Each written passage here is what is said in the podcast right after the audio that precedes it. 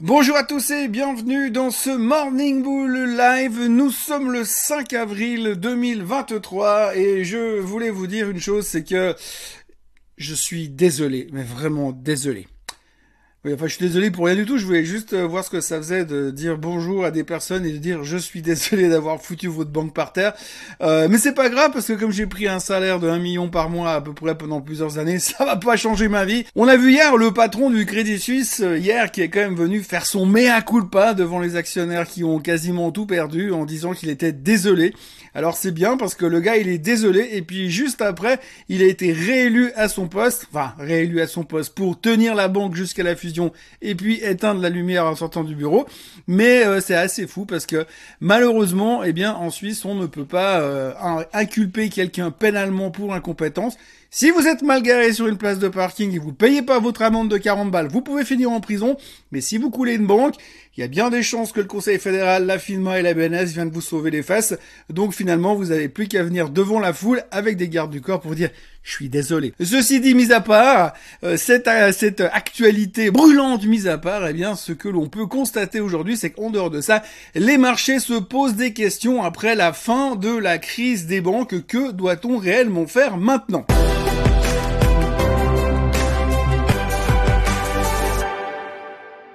Ah, il y a un truc qui est assez fou en ce moment, c'est que si vous regardez les statistiques, si vous suivez un peu les médias financiers en détail, je parle pas que de cette chaîne vidéo, si vous regardez les autres médias financiers, surtout les médias anglo-saxons, si vous suivez un peu ce que disent les analystes financiers, les stratèges aux États-Unis, eh bien vous verrez que très rarement, mais vraiment très très rarement dans l'histoire de la finance, on a vu autant de commentaires négatifs et autant de gens qui ne sont pas à l'aise dans ce qui est en train de se passer dans les marchés pour l'instant. Et ça, ça fait un tout petit peu peur. Mais en même temps, comme on est tous un peu contrariants, puis on sait bien que quand c'est évident, eh bien en général c'est évidemment faux, eh bien donc du coup on se dit que peut-être c'est une opportunité d'achat. Donc on peut se poser des questions. Néanmoins, hier on a fini de digérer notre crise des banques qui a permis au marché de rebondir, puisque tout était réglé. Et puis là, on commence à se poser deux, trois questions, parce qu'il y a quand même des chiffres économiques qui font un tout petit peu peur, des commentaires qui continuent à mettre un petit peu de stress sur les marchés, et puis, euh, ouais, des doutes qui commencent à s'immiscer un petit peu dans nos esprits. On en parle donc tout de suite. Alors, la première chose, ce qu'il faudra retenir hier, c'est que, en dehors du fait que le pétrole continue de monter, puisqu'on n'est pas loin des 80, 80, 81 dollars maintenant ce matin sur le baril, euh, que à côté de ça, eh bien, on a eu des chiffres économiques au niveau des ISM qui montrent clairement que l'économie est en train de ralentir, on a également eu les JOLTS qui sont sortis. Donc les JOLTS, c'est le nombre d'offres d'emploi disponibles sur le marché par rapport au nombre de chômeurs. Hier soir, on a donc appris qu'il y avait 1,7 offres d'emploi pour deux pour un chômeur, alors qu'il y a encore quelques mois, on était à deux offres d'emploi euh, pour un chômeur. Il est vrai que c'est plus facile pour une personne de, de remplir une offre d'emploi que 1,7. Enfin, peu importe. Toujours est-il qu'il faut avoir plusieurs jobs aux États-Unis. Euh, de toute façon, c'est un grand truc, un grand classique, mais aujourd'hui, il y a de moins en moins d'offres d'emploi, ce qui laisserait supposer qu'éventuellement, peut-être, les chiffres des NFP qui sortiront vendredi pourraient montrer enfin une faiblesse quelconque dans le marché de l'emploi, ce qui pourrait corroborer le scénario et la stratégie de la Fed qui ne fait que monter les taux en espérant voir un ralentissement au niveau de l'emploi, enfin, à quelque chose qui aurait l'air de fonctionner pour la Fed. Mais ça, on verra vendredi. Cet après-midi, on, aura les chiffres de l'ADP, de, de l'emploi ADP, donc c'est l'antichambre des NFP. En général, si les ADP sont bons, eh bien, ça se reflètera sur ceux de vendredi. En général, je dis bien. Mais grosso modo, on est en train de se rendre compte aujourd'hui que l'économie est en train de ralentir quand même un tout petit peu. À côté de ça, on a un autre problème c'est le pétrole. Le pétrole est en train de monter euh, à toute vitesse. Tout le monde est en train de corriger ses targets dessus. On est en train de nous dire que ça va aller à 95 pour la fin de l'année, à 100 pour la fin de l'année. Ça dépend des banques d'affaires. On nous dit même que 100 dollars devrait être le nouveau normal pour le prix du pétrole. Donc on nous sort ça toutes les, ça change à peu près toutes les trois semaines. C'est pas grave. En l'occurrence là, on nous parle du, du 100 dollars qui sera un nouveau normal.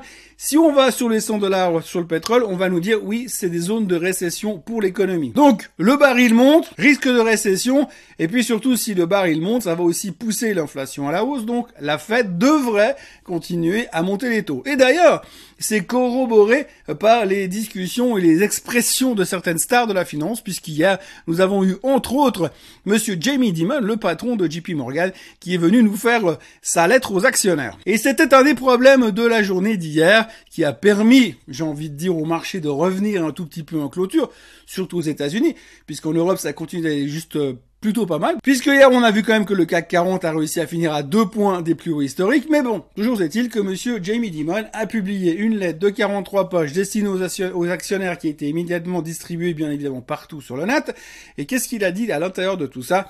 Alors déjà, il a dit que pour lui, la crise des banques n'était pas terminée, on était encore dedans, et que quand elle sera terminée, eh bien, on aura euh, des années et des années devant nous pour s'en remettre, parce que ça va prendre beaucoup de temps. Il a remercié indirectement le gouvernement qui soutient le système bancaire pour l'instant, forcément, on ne mord pas la main qui te nourrit, et donc du coup, il est plutôt euh, prudent par rapport à la crise des banques. Deuxième chose, vous vous souvenez, il y a quelques temps en arrière, il nous avait dit qu'on était face à une tempête, à une perfect storm.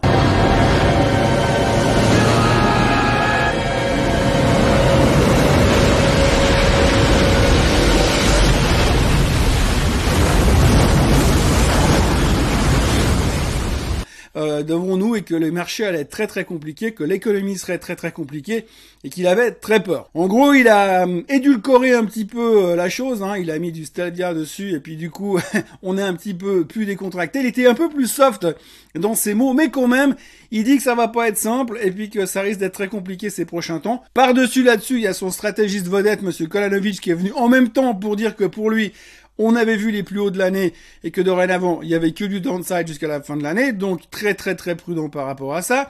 Il y a plein d'analyses qui nous montrent effectivement qu'en théorie, on devrait refaire un nouveau plus bas avant de pouvoir repartir à l'assaut des plus hauts sur les indices. Bref, en gros, vous avez quand même beaucoup, beaucoup de choses qui sont en train de se pointer dans l'économie et dans les, on va dire, les commentaires des experts en finance qui laissent supposer que peut-être que là on est un petit peu haut et qu'on n'a pas forcément plein plein plein d'arguments pour que ça continue à monter très très fort.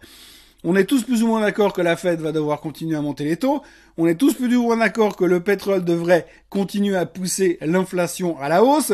Et on est tous plus ou moins d'accord que l'emploi est en train de ralentir et qu'il y a des risques de récession. Si je vous dis ça, une situation économique très particulière marquée par un double phénomène, un ralentissement de la croissance économique, associé a un taux de chômage élevé et une forte hausse globale des prix dans, le même temps. À quoi est-ce que cela euh, vous fait-il penser? Eh bien, c'est la définition de la stagflation. Alors, si on regarde un petit peu ce qui est dit dans cette définition, on est en train de se diriger un petit peu de ce côté-là quand même. Hein. Je veux pas dire qu'on y va directement, parce que ce serait pas super bonne nouvelle pour être franc avec vous, mais ça veut dire que pour l'instant, on a une inflation qui reste soutenue et qui devrait continuer à être soutenue à cause, entre autres, de l'énergie. Affaire à suivre. On a pas mal de commentaires, dont Monsieur Dimon, dont Monsieur Elerian, qui viennent tous nous dire que les taux doivent continuer à monter au niveau de la Fed. On a encore eu Madame Mester de la Fed qui a dit que quelque part, ça devait continuer à monter encore. Parce que l'inflation est toujours là, elle est sticky, elle nous colle au basque, elle n'arrive pas à partir. Donc ça devrait continuer à monter. Mais en même temps, de l'autre côté, on voit déjà que la récession est en train de faire mal au niveau du marché de l'emploi, au niveau des ISM, au niveau de la production manufacturière. On voit qu'il y a un ralentissement qui est en train de se dessiner. Mais en même temps, la logique voudrait que potentiellement la Fed pourrait déjà commencer à envisager une baisse des taux assez rapidement pour empêcher de tomber en récession. Mais en même temps, tant qu'on n'a pas réglé le problème de l'inflation, ils peuvent pas vraiment baisser les taux. Résultat, on est un petit peu coincé entre deux mondes on risque quand même de se retrouver avec une inflation très élevée, un chômage qui augmente et puis quelque part une récession qui se met en place et ça forcément ça a pris de pas être sympa pour pouvoir continuer à traiter nos marchés boursiers dans une sérénité maximale. Donc pour l'instant, finalement, il y a rien de neuf, il y a rien de nouveau qui est sorti, mais quand on regarde les chiffres, on voit quand même qu'il y a un léger ralentissement et qui se produit et ça aurait été bien que ce ralentissement se produise avec une inflation qui baisse aussi de manière régulière et que de l'autre côté, nous ne soyons pas trop stressés dans une euh, optique de voir les taux monter encore. Mais on voit que la Fed devrait continuer à monter encore. On voit que la BCE continue à dire qu'ils veulent monter les taux. On va quand même dans une période qui va être très compliquée. Restera donc une chose à voir dorénavant, ça sera la période des résultats qui va commencer la semaine prochaine. À partir de là, si on n'a que des bonnes surprises à la hausse et que les attentes des analystes sont vraiment trop trop basses et que finalement on fait que de battre les attentes, peut-être qu'on se dira que hum, on arrive quand même à tenir le coup et que ça se passe pas trop mal. Après, il faudra voir ce qui va, ce qu'il y aura comme conséquence au niveau des taux, mais pour l'instant, on est en train de faire un peu le grand écart entre risque de récession et euh, l'inflation qui veut pas forcément ralentir comme on aimerait et donc la hausse des taux qui pourrait continuer.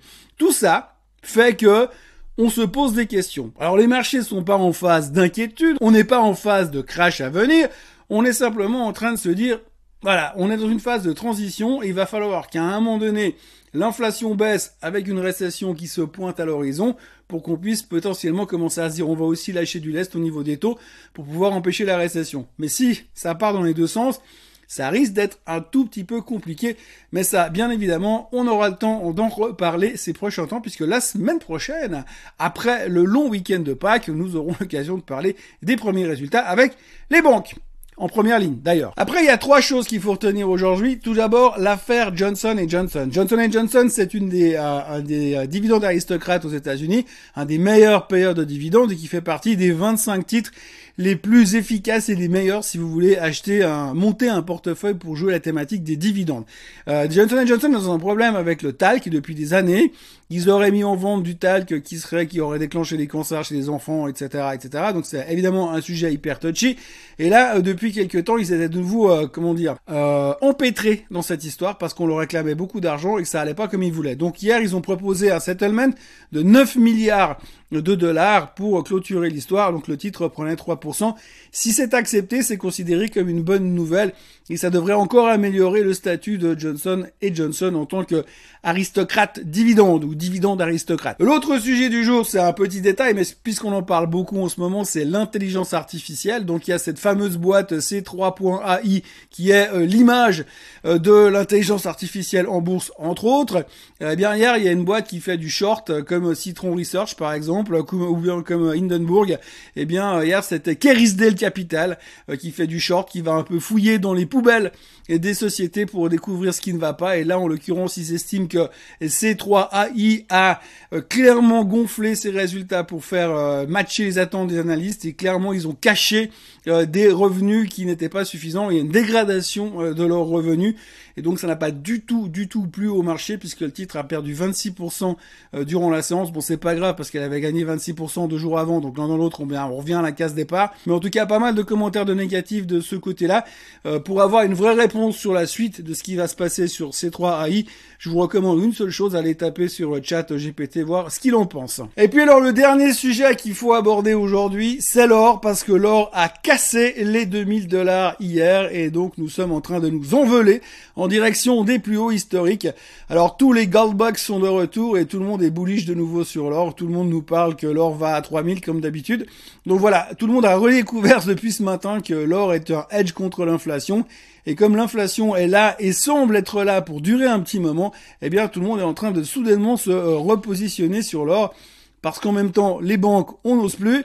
Euh, de l'autre côté, vous avez euh, le marché qui est vachement haut sur certains indices, typiquement les technos. Et si on, on, nous dit que les taux ne vont pas baisser cette année, il y a un moment donné, on va se dire, mais si on a acheté les technos pour anticiper une baisse des taux en 2023, Comment on va faire quand on va comprendre que finalement, eh ben, on baissera pas les taux en 2023 Voilà ce qu'on pouvait euh, dire aujourd'hui. On est clairement dans une situation euh, assez ambiguë puisqu'on a l'impression que les marchés sont un petit peu dans le doute.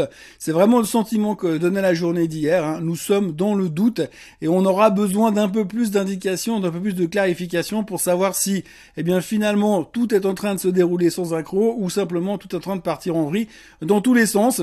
Affaire à suivre, ça tombe bien, comme ça on aura l'occasion de se revoir pour en parler. De mon côté, je vous encourage à vous abonner à la chaîne Suisse Côte en français histoire qu'on arrive rapidement à ces 30 000 followers quand même, de liker cette vidéo et de revenir pour la prochaine. Par contre, la prochaine, ça sera mardi prochain, puisque oui, c'est Pâques, moi je fais week-end prolongé, donc demain, je ne serai pas là. Vendredi, samedi, dimanche, lundi, non plus, donc de retour mardi prochain. Alors d'ici là, profitez bien euh, des autres Pâques, du long week-end, et puis euh, on se revoit euh, mardi prochain pour décortiquer tout ce qui se sera passé durant ces quelques jours d'absence. Passez une excellente et merci encore une fois d'avoir été avec moi ce matin. Bye bye.